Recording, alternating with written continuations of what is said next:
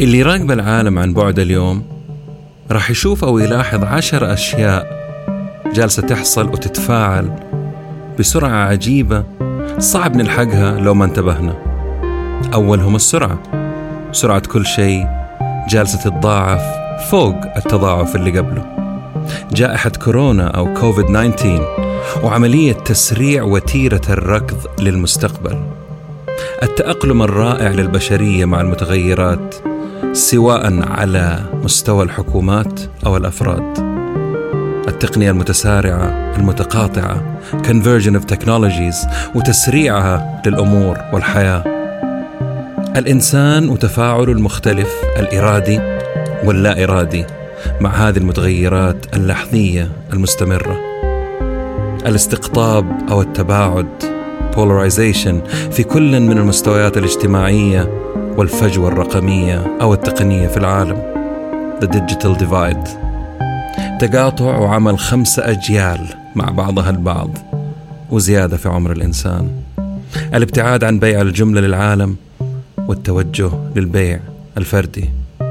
التوجهات المختلفة مثل المينيماليزم أو التزهد والمحافظة على البيئة وزيادة الإنتاج وفي نفس الوقت يعني آه بنحاول نحافظ على الأمور هذه كلها لمواجهة زيادة السكان في العالم والموضوع اللي يهمنا هنا في هذا البودكاست نجاح التجارات والبزنس المختلفة وطرق التسويق الناجحة والبقاء في مثل هذه الظروف الصعبة. أنا مؤمن إنه كلنا لازم يقدم شيء للمستقبل ومواجهة التحديات اللي نعيشها حتى نخترق حواجز الحاضر ونعدي بوابة المستقبل للمستقبل. من منبري البسيط هذا بودكاست نتكلم بزنس راح أقدم أربعة بودكاست مبنية على البحوث الكثيرة وآخر الدراسات العالمية. خلال الأربع البودكاست راح نغطي وين العالم اليوم ووضعنا الحالي. فين العالم يبغى يروح ومين في المقدمة؟ إيش لازم يعمل العالم اليوم وبسرعة عشان يقدر يروح ويواجه الصعاب؟ كيف راح يروح؟ كيف المنشآت التجارية العالمية والمحلية راح تتغير وتتحول؟ وكيف راح يتغير التسويق للأبد؟ أيوة التغيير من آخر تغيير له سنتين تقريبا والتغيير جذري راح يكون وقوي. أهلا وسهلا. عالم البزنس عالم مثير كبير متغير وله جوانب مختلفة. ولأنه موضوع يهمنا وطفشنا من التنظير والتكرار والفلسفة اللي ما وراها فايدة. صرت أدور الدروس والمفاهيم والطرق الجديدة والعبر من القديمة وتأثيرها على حياتنا اليوم وبكرة. أتناول أي شيء له صلة بعالم الأعمال من قريب أو بعيد. مقابلاتي مع المفيدين بس. بودكاست عالمي متجدد بنكهة محلية وأهم شيء أهم شيء عملي وعربي. يا هلا وسهلا بالجميع في بودكاست نتكلم بزنس مع ممدوح الردادي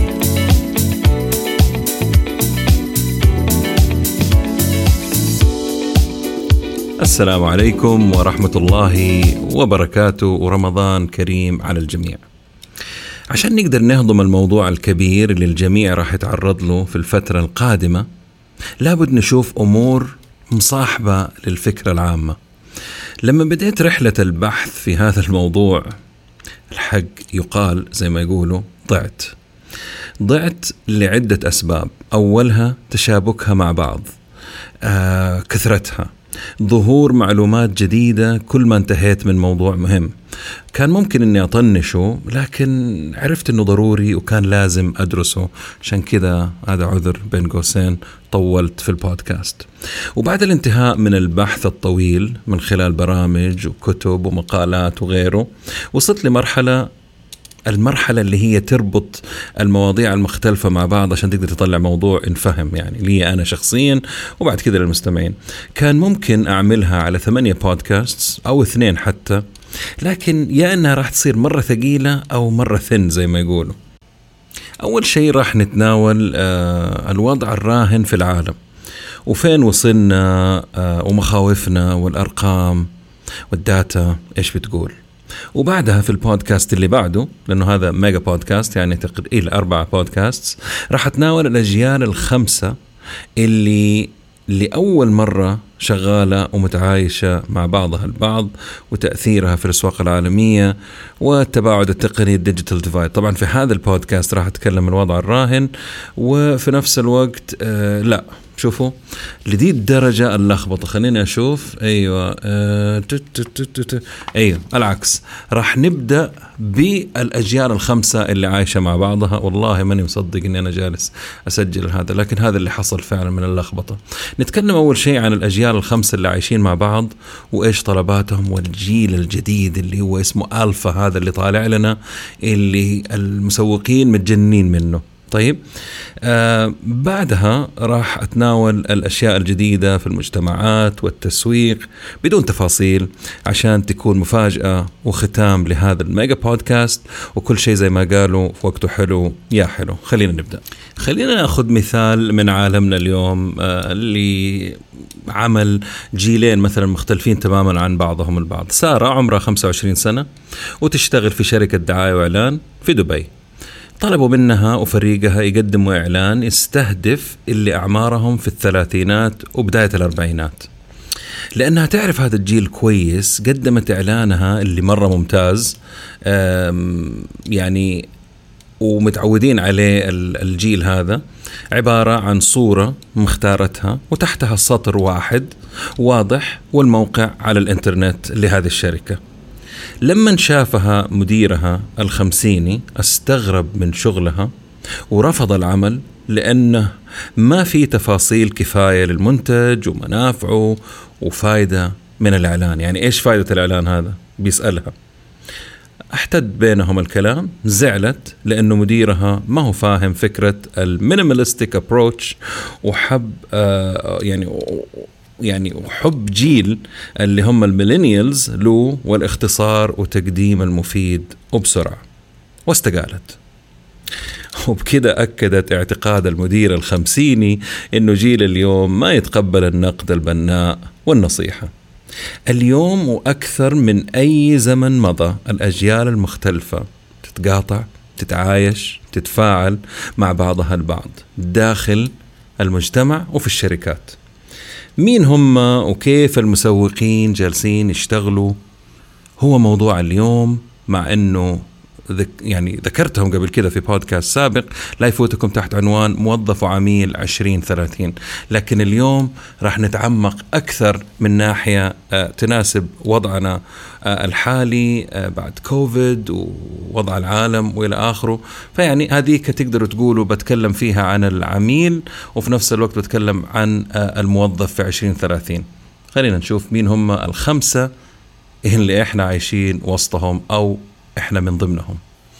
الخمسة الأجيال هم جيل الطفرة السكانية البيبي بومرز وجيل X جيل Y جيل Z اللي هم حقون الألفية وألفا.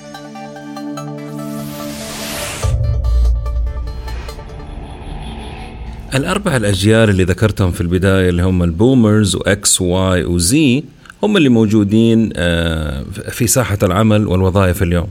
جيل X عندهم أكثر أدوار قيادية عالميا. جيل زي توهم داخلين الساحة. كل جيل عنده فهم ومستوى معين من التقنية آه، واستخداماتها في حياته. كل جيل مر بظروف حياتية مختلفة أثرت عليه. كثير من الشركات العالمية تعرف كيف توجه خدماتها ومنتجاتها للأجيال والشرائح المختلفة. طبعا إلى فترة قريبة جدا هذه حطوا لي عليها خطين وهايلايت لأنه اختلفت اللعبة. آه، يصعب على الشركات تغيير منتجاتها وخدماتها بشكل سريع يلائم جميع الأجيال المختلفة فيعلقوا في جيل معين آه، وينسوا الباقي. اليوم التحدي هو تقديم أعلى قيمة value للموجودين والاستعداد آه، والتمركز للأجيال القادمة اللي هي Z and Y اتفق العالم مؤخرا واعترف إنه كل فرد يجب أن يقدم له يقدم له الشيء اللي يناسبه هو فقط يعني عكس one size fits all. الحلو في الموضوع الإمكانية لهذا الشيء جالسة تزيد وتتطور. الموضوع جالس يتمحور ويتشكل ويتغير بشكل وبسرعة فائقة. أول الأجيال اللي هم البيبي بومرز اللي حنتكلم عنهم هم القوة الاقتصادية العظمى المتقدمة في السن هم مواليد الأربعينات الميلادية حتى عام 1964 ميلادي. أكبرهم اليوم عمره 76 أو 80 سنة وأصغرهم 57 سنة. التسمية جاتهم بسبب الكثافة السكانية والمواليد بعد الحرب العالمية الثانية في الولايات الأمريكية المتحدة وباقي العالم. مع الإحساس بالأمن والأمان وازدهار الاقتصاد زادت المواليد في العالم. شبابهم كان عبارة عن قيم واختلاف مع السائد والحرية وغيرها. في فرق بين المواليد في أوائل الحقبة وآخرها بسبب تغيير الظروف الاقتصادية اللي حصلت في السبعينات والمشاكل المبنية عليها على العوائل في ذاك الوقت يعني. جيل يحب العمل وإثبات الذات والوصول لمنطقة اقتصادية مريحة في حياته على مهله لكن يبغى يوصل وعنده هدف. مثقف بشكل كبير صعب يغير رأيه في أمور كثيرة لكنه موجود في قمة الشركات الكثيرة كقيادة. يلاموا من قبل الأجيال الأصغر أنهم ما يحبوا يتعلموا الأمور التقنية الجديدة والحديثة وعدم قبولهم لتغيير النماذج الاقتصادية أو ال business models اللي بيشتغلوا عليها. لفترة طويلة جدا هم أهم شريحة مستهدفة من قبل المسوقين في العالم والشركات لقدرتهم الشرائية العالية واتخاذهم القرار ومكانتهم في المجتمع.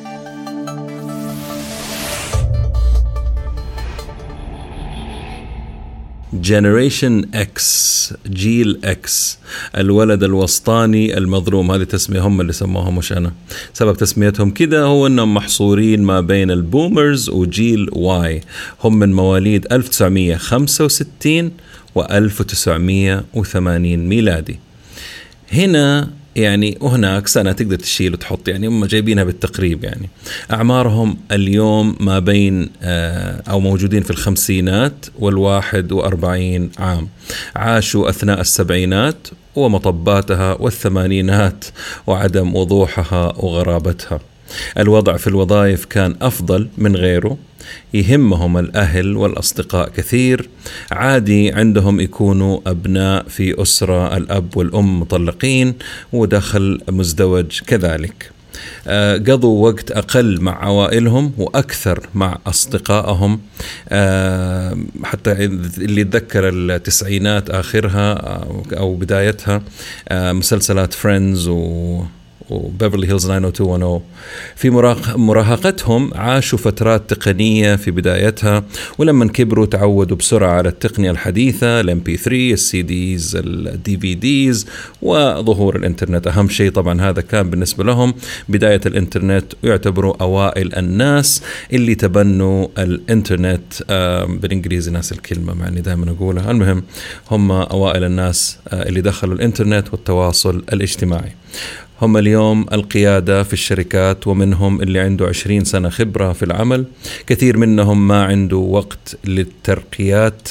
بعد فترة يعني بيطفش بسرعة في الشركة اللي هو بيشتغل فيها فبيتنقل من شركة للثانية عشان يوصل للمكان اللي هو يبغاها. يبغى يصير سي أو أو نائب سي أو أو مدير كبير في شركة ثانية. ففي تنقلات أو احتمال يترك الشركة اللي بيشتغل فيها ويبدأ آه، مشروعه الخاص الريادي entrepreneurship and he becomes his own boss. uh, عندهم يعني appetite عالي للمغامرة في المجهول. ويعني منهم على فكرة اللي صنعوا التاريخ زي ما إحنا عارفين يعني كثير منهم عندهم شركات اليوم مليارية.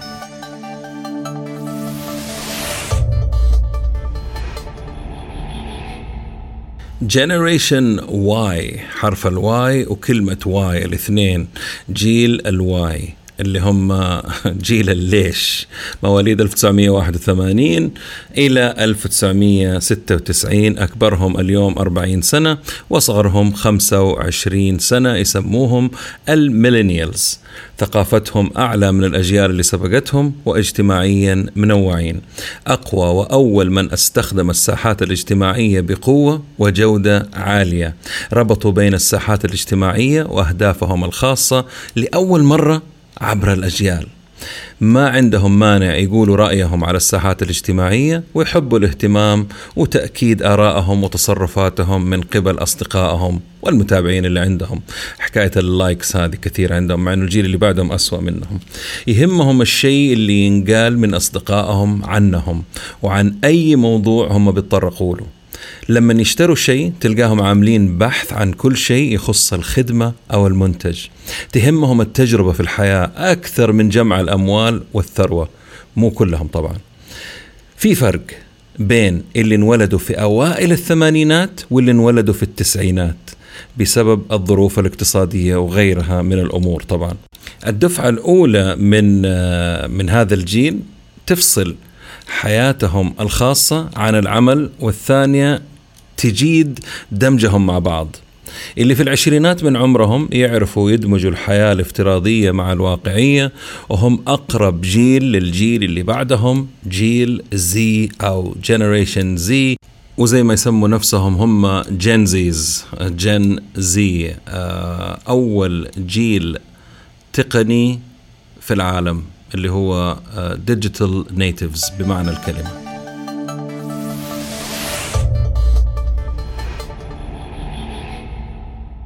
جيل Z generation Z هذا الجيل الصغير المسوقين الآن هو أكبر اهتمامهم وزايد ومركز عليهم لأهميتهم الحالية وتأثيرهم على أهاليهم والمستقبل القريب. هم مواليد 1997 ميلادي حتى 2009 يعني أكبرهم اليوم 24 سنة وأصغرهم 12 سنة. جيل شاف كل شيء من معاناة أهاليهم الاقتصادية التغييرات في العالم وأخوانهم كذلك اللي أكبر منهم. جيل مشاهد و يعني مثقف جيد.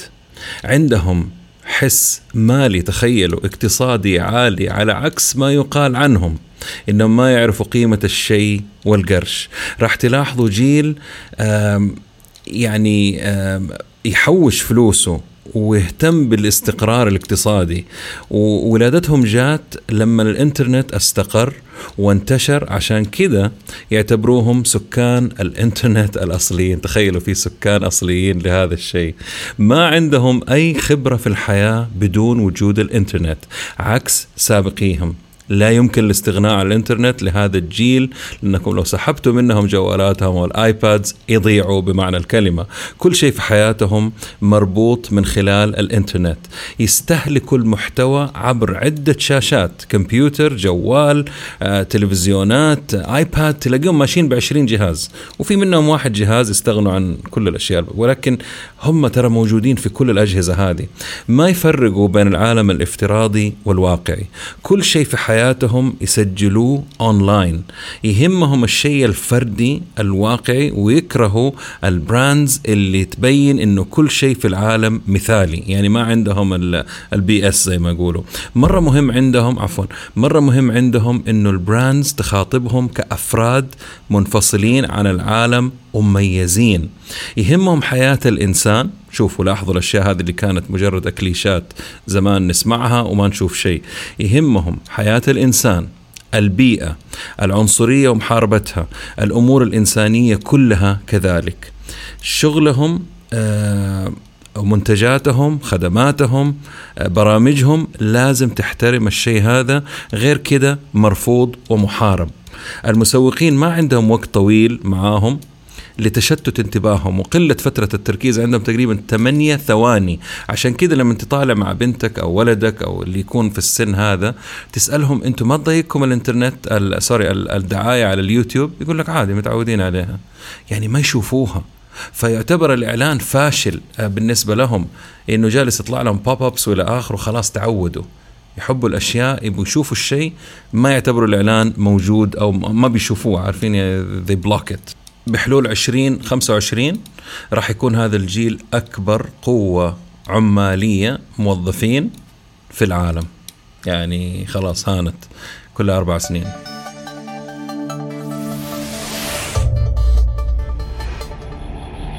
جيل أبناء ال millennials ألفا هم مواليد 2010 وإلى عام آه خلينا نقول 2025 أصغرهم ما انولد لسه باقي له أربع سنين وأكبرهم اليوم عمره أربع سنوات. هم حقا جيل القرن الواحد وعشرين وكلمة ألفا أغريقية ترمز للجيل اللي راح يتشكل تحت ظل تقاطع أشياء. هنا حيكون تحت ظل تقاطع التقنيات technology convergence مو بس جيل يعتبر من سكان الإنترنت الأصليين ولكنهم متأثرين بأهلهم آه اللي متأثرين بالإنترنت وطريقة استخدامه آه كلهم اللي هم generation Y و generation X نقدر نقول إنه جيل الآيباد بالراحة لأنه ظهر معاهم. شكله والله أعلم حسب الدراسات يقول إنه آه بناء على تاثيرهم بأهلهم راح يكون زواجهم متأخر في العمر. عندهم معلومات من أهاليهم جيدة عن الفلوس والبزنس وعن الحياة السريعة المتغيرة. يعني جيل مثقف تقني بدرجة عالية جدا واجتماعي كذلك. الجوال أرضهم وطريقة تلقيهم أي محتوى آه وبشكل يومي بعضهم عندهم قناتهم الخاصة ودخلهم الخاص. إحنا بنتكلم على ناس أعمارهم 12 16 سنة أهاليهم بيديروا لهم قنواتهم اللي بتجيب لهم فلوس. يحبوا المحتوى الموجه لهم من البراندز أو الدراسة عن بعد. ألعابهم كلها تقنية وموجودة منها على الواقع الافتراضي والمعزز كذلك. الواقع المعزز الافتراضي الروبوتس الطابعات ثلاثية الأبعاد حياتهم الطبيعية. لا ننسى الذكاء الاصطناعي. حسب جوجل هذا الجيل الصغير اللي ما عنده دخل يتحكم في قرارات الشراء لأهلهم بنسبة 75%. جيل لا يستهان به نهائيا راح تتغير اللعبة والحياة معاه للأبد. عشان موضوعنا اليوم يهم عالم التسويق وكيف راح يتعامل مع هذه الأجيال المختلفة اللي متعايشة مع بعضها لازم نحلل حياتهم ومراحلها وهم الأشياء عندهم في كل مرحلة. بصفة عامة في أربعة مراحل للإنسان اللي هي الأساسية fundamental المقدمة أو الصدارة ال forefront الرعاية اللي هي ال fostering والوصول ال final كل واحدة من المراحل تقريبا تأخذ في عمر الإنسان 20 سنة لكل فئة عمرية يعني أو كل جيل حتى. حسب كلام المسوقين طبعا. من اسمها هي اكتشاف يعني الأساسية. إحنا بنتكلم عن الأساسية الأول واحدة ال fundamental. من اسمها هي اكتشاف المحيط اللي حولنا والتأقلم والتعلم وتنمية المهارات وصقلها واكتشاف الذات. هذه فترة اللي هو من يو قبل العشرين سنة. بعد كده تيجي المقدمة أو الصدارة اللي يسموها ال forefront هنا الإنسان يبدأ المغامرة وأخذ المخاطر المدروسة والغير مدروسة طبعا بناء حياته والحصول على وظيفة ومصدر دخل والاستقلالية بناء علاقات عامة وخاصة وحميمة كذلك. اللي تيجي بعد كذا اللي هي الرعاية ال fostering هنا الإنسان يكون من الأربعين للستين أتوقع اللي هي الأمومة والأبوة والحياة العائلية هي الأهم عندهم تعليم الآخرين والإرشاد للغير والقيادة في العمل والعطاء ودعم المجتمع المرحلة الأخيرة هي الوصول ال final stage. هنا الإنسان يحاول المحافظة على صحته علاقاته يعطي أو ينقل خبرته وحكمته للأجيال اللي أصغر منه ويستمتع بالحياة والسعادة. كل جيل تختلف طرق الانتقال من مرحلة لمرحلة اللي تكلمت عنها. يعني ال boomers يحتاجوا العشرين سنة لكل مرحلة. X تقريبا نفس الشيء آه العشرين سنة. جيل Y مختلف شوية. يبدأ الاختلاف يحصل في جيل Y. آه يوصلوا محطات مهمة في حياتهم متأخرين نوعا ما. يعني زي الزواج والاستقرار والأبناء في مقابل أنهم ينجحوا في أعمالهم ووظائفهم اللي وصلوها قبل جيل X اللي هم ال boomers. راح تلاحظوا إنه جيل Y ما عنده طولة البال حقة الجيل اللي قبلهم وما يبغوا ينتظروا الشغل يعطيهم الترقيات آه، يعني على مهلهم. عشان كده تلقوهم يغيروا وظائف وقطاعات عشان يوصلوا أسرع لأهدافهم في الوظيفة. أو القيادية. ويفكروا في التوازن بين العمل وحياتهم الخاصة في فترة أقرب من اللي قبلهم. جيل Y يهمهم ال face to face الوجه لوجه حتى ولو كانوا آه، منغمسين في التقنية. يعتقد كبار المفكرين في التسويق إنه جيل Z وألفا الانتقال لكل مرحلة عمرية راح يكون أسرع. بالتالي راح تلقوا عقولهم أنضج من عمر مبكر. يعني ما عندهم مانع ياخذوا مخاطر مختلفة ويتعلموا من أخطائهم. عندهم الفكر هذا. وبكرة تلقوهم يدمجوا أول مرحلتين من عمر الإنسان اللي هي الأساسية والمقدمة. أتوقع أنه حيحصل الشيء ذا. عندهم اهتمام بالمجتمع والمشاركة من عمر مبكر. أحيانا تحت العشرين تلاقوهم بيدخلوا في أشياء يساعدوا فيها المجتمع. التقنية ما هي مجرد أداة وتسلية. التقنية عامل داعم ومساعد بالنسبة لهم ومهم جدا.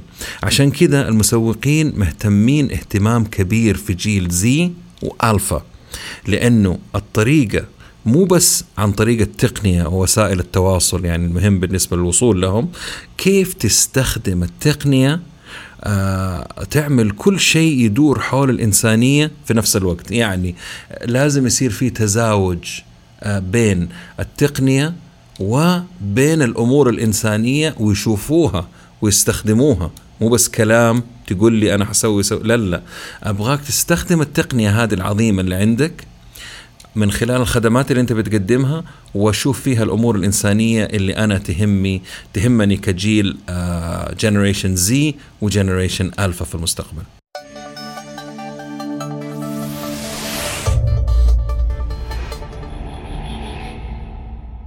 الآن بعد ما عرفنا الأجيال آه، واختلافها وطبيعتها خلينا نروح للتسويق شوية ونرجع في الزمن شوية ونعرف أنه التسويق انتقل عبر أربع مراحل آه، مرة معروفة انتقالات رئيسية يسموها آه، عشان أكون أدق. أولهم كان لما كان العالم مهتم بالمنتج في الخمسينات يعني كان الأهم أو الاهتمام أنك تنتج كمية كبيرة أفضل منتج أو خدمة اللي تعكس أعلى قيمة عند المستهلك.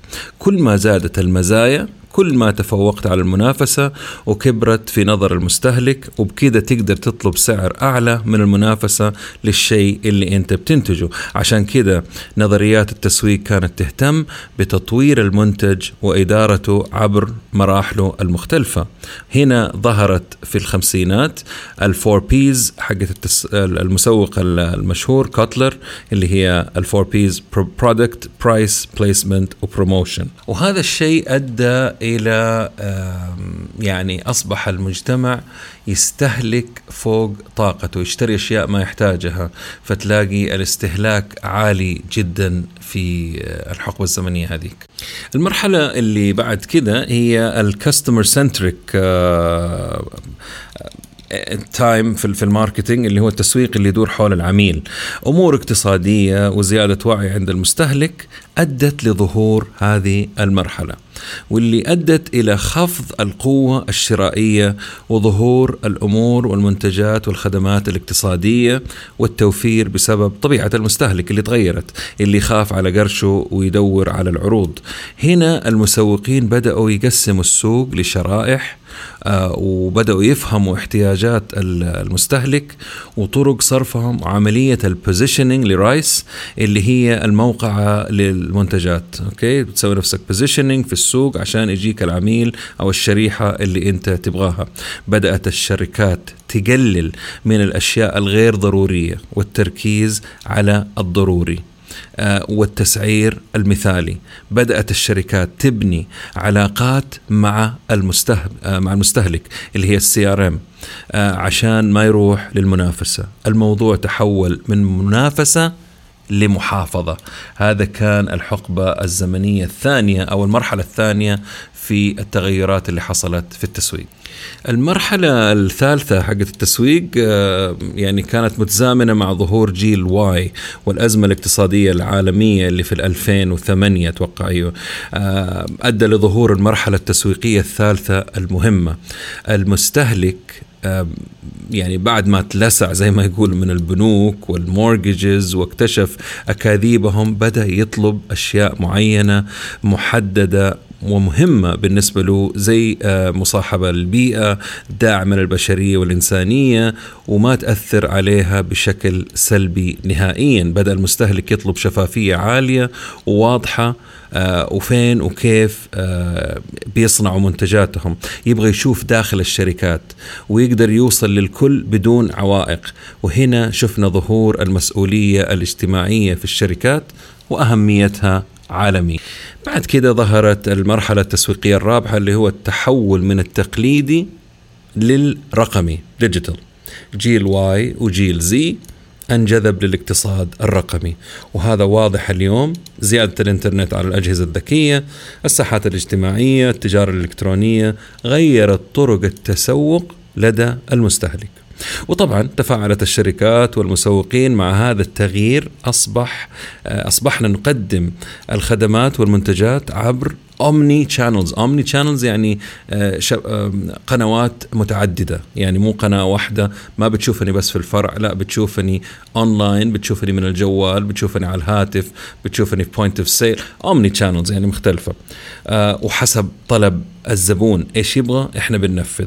وأصبح عيب ومستنكر اللي ما يقدم خدماته ومنتجاته عبر كل القنوات. حتى لو اختلف يعني بتلاحظوا في في تويتر والساحات الاجتماعية يتكلموا لك يقول لك تخيلوا ما عندهم آه ناس يجاوبونا آه ما عندهم خدمات ترد علينا ما عندهم توصيل ما يعني يبغوا قنوات كثيرة. يعني المنافسة آه انخلقت هذا في الجيل هذا الرقم ال digital إنه شافوا أفضل آه طرق التسويق والمبيعات في العالم ويبغوا يطبقوها آه، محليا اللي هي glocal globally بس locally يعني إيش أفضل شيء في العالم؟ نبغاه عندنا محليا ونبغاه اليوم ولا ما حنشتري منكم؟ وحنروح للمنافسة اللي تعطينا الشيء هذا حتى لو كانت المنافسة خارج البلد اللي هم فيه.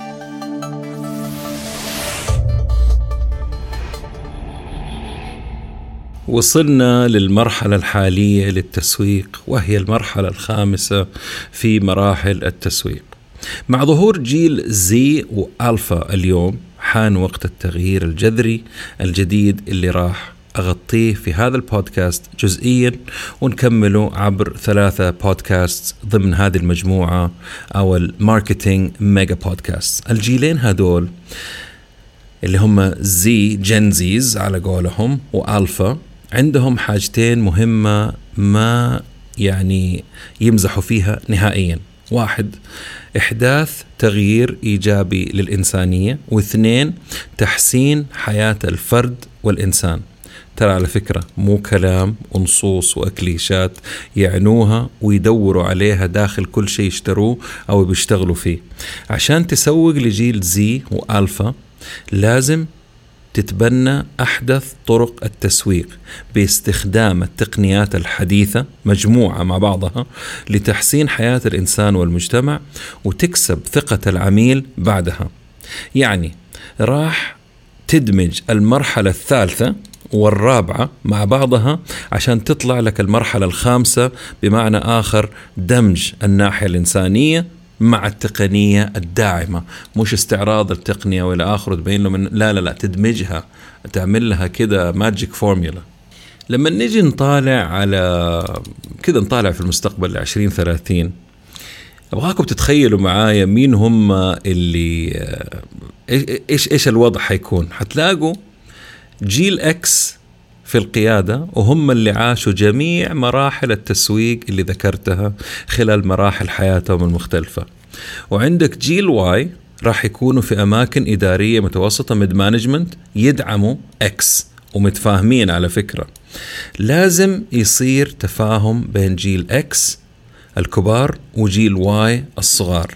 عشان يصيدوا جيل ألفا و Z. يعني مش يصيدوا أنا بستخدم كلمة صعبة جيل ألفا حبايبنا.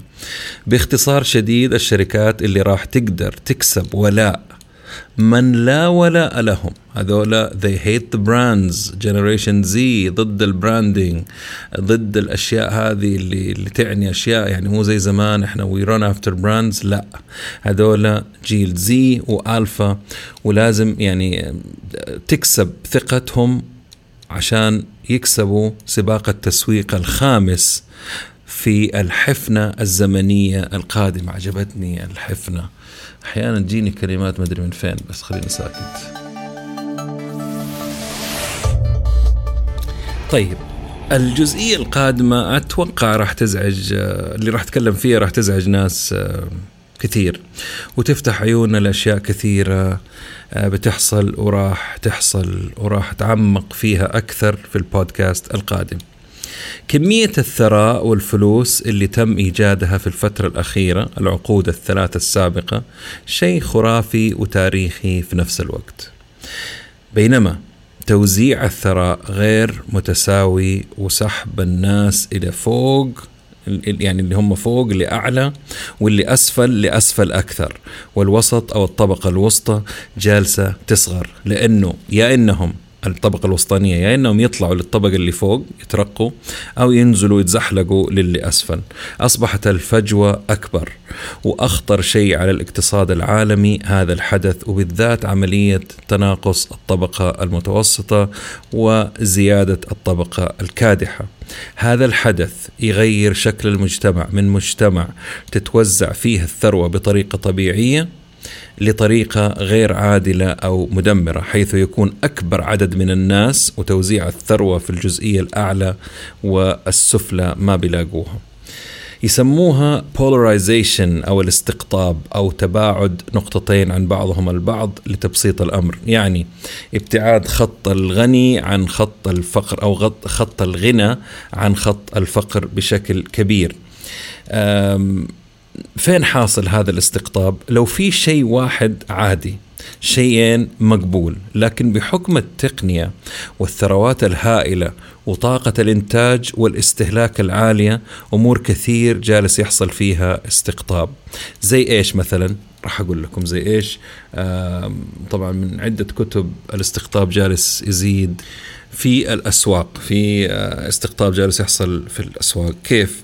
منتجات عالية الثمن آه، الفخمة اللي هي اللكجري ايتمز المميزة والمنتجات الرخيصة والاقتصادية اللي ذات قيمة عالية. والسوق الأوسط جالس يصغر اللي هو بين الاثنين. اليوم نقدر نلقى مثلا يعني منتجات ما هي براندز ولكنها رائعة الجودة وتعيش وتغنيك عن غيرها اللي هي الغالية. الاستقطاب في الوظائف مثلا شيء ثاني تلقى وظائف قيادية رواتبهم بمئات الألوف والملايين كمان وفي تنافس وزيادة عليها. ووظائف الأغلبية متدنية والمنطقة اللي في الوسط جالسة تصغر كذلك. آه، في استقطاب بيحصل في ال lifestyle أو طريقة الحياة. عندك اللي هم ال minimalistic اللي يدوروا على التزهد اللي بيدوروا على تخفيض الممتلكات وتبسيط حياتهم. هذول من جهة جالسين يزيدوا. وعندك اللي مولعين أو يبغوا يجمعوا منتجات أكثر و unboxing زي ما أنتم شايفين في يوتيوب يشتروا الأشياء عشان جديدة وشراء المنتجات اللي يحتاجوها أو ما يحتاجوها كمان تحت مظلة فومو اللي هي fear of missing out الخوف من إنه يفوتني شيء. حتى في ظل الكوفيد تلقى التصرف مختلف بين الاقطاب يعني لو جيت تطالع فين السعادة حقت الإنسان؟ في بعضهم في المقتنيات وفي بعضهم في تخفيض المقتنيات. ففي برضو استقطاب جالس يحصل وغيرها من الأمور الحياتية. ولكن أهم شيء يعني أنا شخصيا أشوف المهم اللي هو شيء اسمه ال digital divide في مقارنة بين الناس اللي عندهم التقنية الحديثة أو مشبوكين على الإنترنت ومتواجدين على هواتفهم الذكية وبين اللي ما دخلوا لسه هذه الساحة. أنا سامع أنه في خلال أعتقد الخمس السنوات الجاية من مليار لمليار ونص شخص راح يدخلوا عالم آه، أو ساحات الإنترنت. آه، طبعا هذا بسبب الفقر أو عدم وجود شبكات إنترنت آه، عندهم. على سبيل المثال مو مو عشان فقر الدولة عشان صعب يوصلوا الإنترنت لهم. خذوا على سبيل المثال جزر أندونيسيا 7000 جزيرة. كيف تربطهم؟ وطبعا غيرها من الدول اللي تعاني من فقر أو مشكلة في تشبيك الإنترنت. طيب إيش جالس كل قطب من الأقطاب يعمل لاستقطاب العملاء؟ حلو الجملة صح؟ آه السوق يتوقع إنه آه علاج هذه المشكلة راح يجي من قبل الشركات والبزنسز المختلفة وطريقة تصحيح الوضع لعميل المستقبل. الطريقة لازم تكون مستدامة وتدمج كل شيء داخلها من تقنية وأمور إنسانية. راح أتناول الموضوع هذا في البودكاست القادم آه، راح أبحر فيه الحقيقة. لما تروح للشركات ومقدمي الخدمات اكتشفوا إنه حصل الشح في الحصول على أسواق جديدة آه، يتوسعوا فيها أو يعني يعني غير مخدومة يبغوا يدوروا سوق جديد. تعرف كل شركة بتدور على أسواق جديدة عشان تتوسع وتزيد مبيعاتها وأرباحها بالتالي. وكل هذا في ظل توقع الاقتصاديين إنه النمو راح يتباطأ في العقد القادم اللي هي ما بين 2020 و 2030 الحلول الآن في التطوير للأسواق والمستهلك وليس في النمو فقط. يعني التركيز راح يكون في تطوير السوق مو بس إنك أنت تكبر لا. أنا أكبر من من واجباتي كشركة عملاقة أو صغيرة أو وسط إني أنا أكبر وفي نفس الوقت أطور السوق اللي أنا فيه. آه، على سبيل المثال أساعد الموزعين اللي أنا معاهم أسهل لهم مهمتهم آه، أشيل عنهم العقبات آه، أخلق فرص جديدة لهم. ففي التطوير مرة مهم. لأنه زي ما قلنا من أسباب فشل الأسواق الحالية هو النمو الاقتصادي السريع اللي حصل والتوسع بدون تطوير للناس اللي داخله. وخروج الكثير من المنافسين وبقاء الكبار فقط. بالتالي القاع راح يكبر سكانه. الهدف العالمي اليوم زي ما راح نشوف هو تزاوج بين التقنية والأمور الإنسانية عشان نساعد مليارات الناس من خلال إخراجهم من خط الفقر عن طريق تعليمهم عشان يحصلوا على دخل جيد وبكده تنمو أسواق جديدة وبالتالي تظهر أسواق جديدة للعمالقة والكبار الشركات الكبار يقدروا يتوسعوا فيها بعقلانية داخل مجتمع آمن مستدام مخاطر تدهوره أقل. شايفين الكلام؟ أنا بوجه كلامي لجنزيز و... وألفا وإحنا. اليوم جالسين نشوف تحركات للاهتمام بالأقليات في الشركات وبكده يصير المناخ العام للشركات قوة جذب للجيل الجديد اللي يهمه هذا الأمر وهذا الشيء. وحسب دراسات من ماكنزي و BCG وغيرهم الأفعال هذه فعلا جالسة تحسن بيئة العمل وزيادة في الأرباح والابتكار. عشان أنهي الكلام في هذا البودكاست واجهزكم للبودكاست القادم اللي فاكر معايا قبل شوية ذكرت عبارة ال digital divide أو التباعد الرقمي اللي يتكلم عن ضم أكبر عدد من البشرية لقطار التقنية. في نقاش حاد صار بين إيلون ماسك وجاك ما حق علي بابا إيلون ماسك يقول بظهور ال singularity بعد كم عقد من الزمن راح يكون نهاية البشرية وتولي الروبوت والذكاء الصناعي أمور الحياة. جاك ما رد عليه وقال له مستحيل يحصل لأنه العالم يحتاج ذكاء الإنسان العاطفي والإنسان راح يظل يظل المسيطر على العالم. كلامهم الاثنين حلو ولكن اللي جالس يحصل في العالم آه، مقلق وراح تختفي وظائف وتظهر وظائف محلها. الاستعدادات كلام في كلام ما عدا جهة أو بلد واحد أخذ زمام الأمور وراح يقود العالم معاه للمستقبل. شكرا لوقتكم. البودكاست القادم مشوارنا نحو طرق التأقلم مع الحاضر والمستقبل. اليوم السلام عليكم ورحمة الله وبركاته.